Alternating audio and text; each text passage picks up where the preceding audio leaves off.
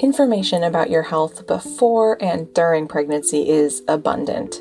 Quick internet searches can tell you what foods to eat, which vitamins to take, what kinds of body changes to expect, and more. But is it easy to find similar information about how to care for your physical and mental health after pregnancy?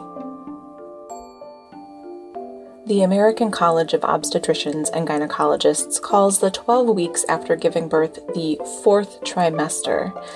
This can be a time of significant physical and emotional change, and also a period of time where it's hard to prioritize your own well being. To kick off 2024, the Women's Healthcast will air a fourth trimester series with episodes about physical recovery, postpartum mood changes, breastfeeding, and so much more. Over the next several weeks, we will learn more about postpartum health from experts in the University of Wisconsin School of Medicine and Public Health Department of Obstetrics and Gynecology.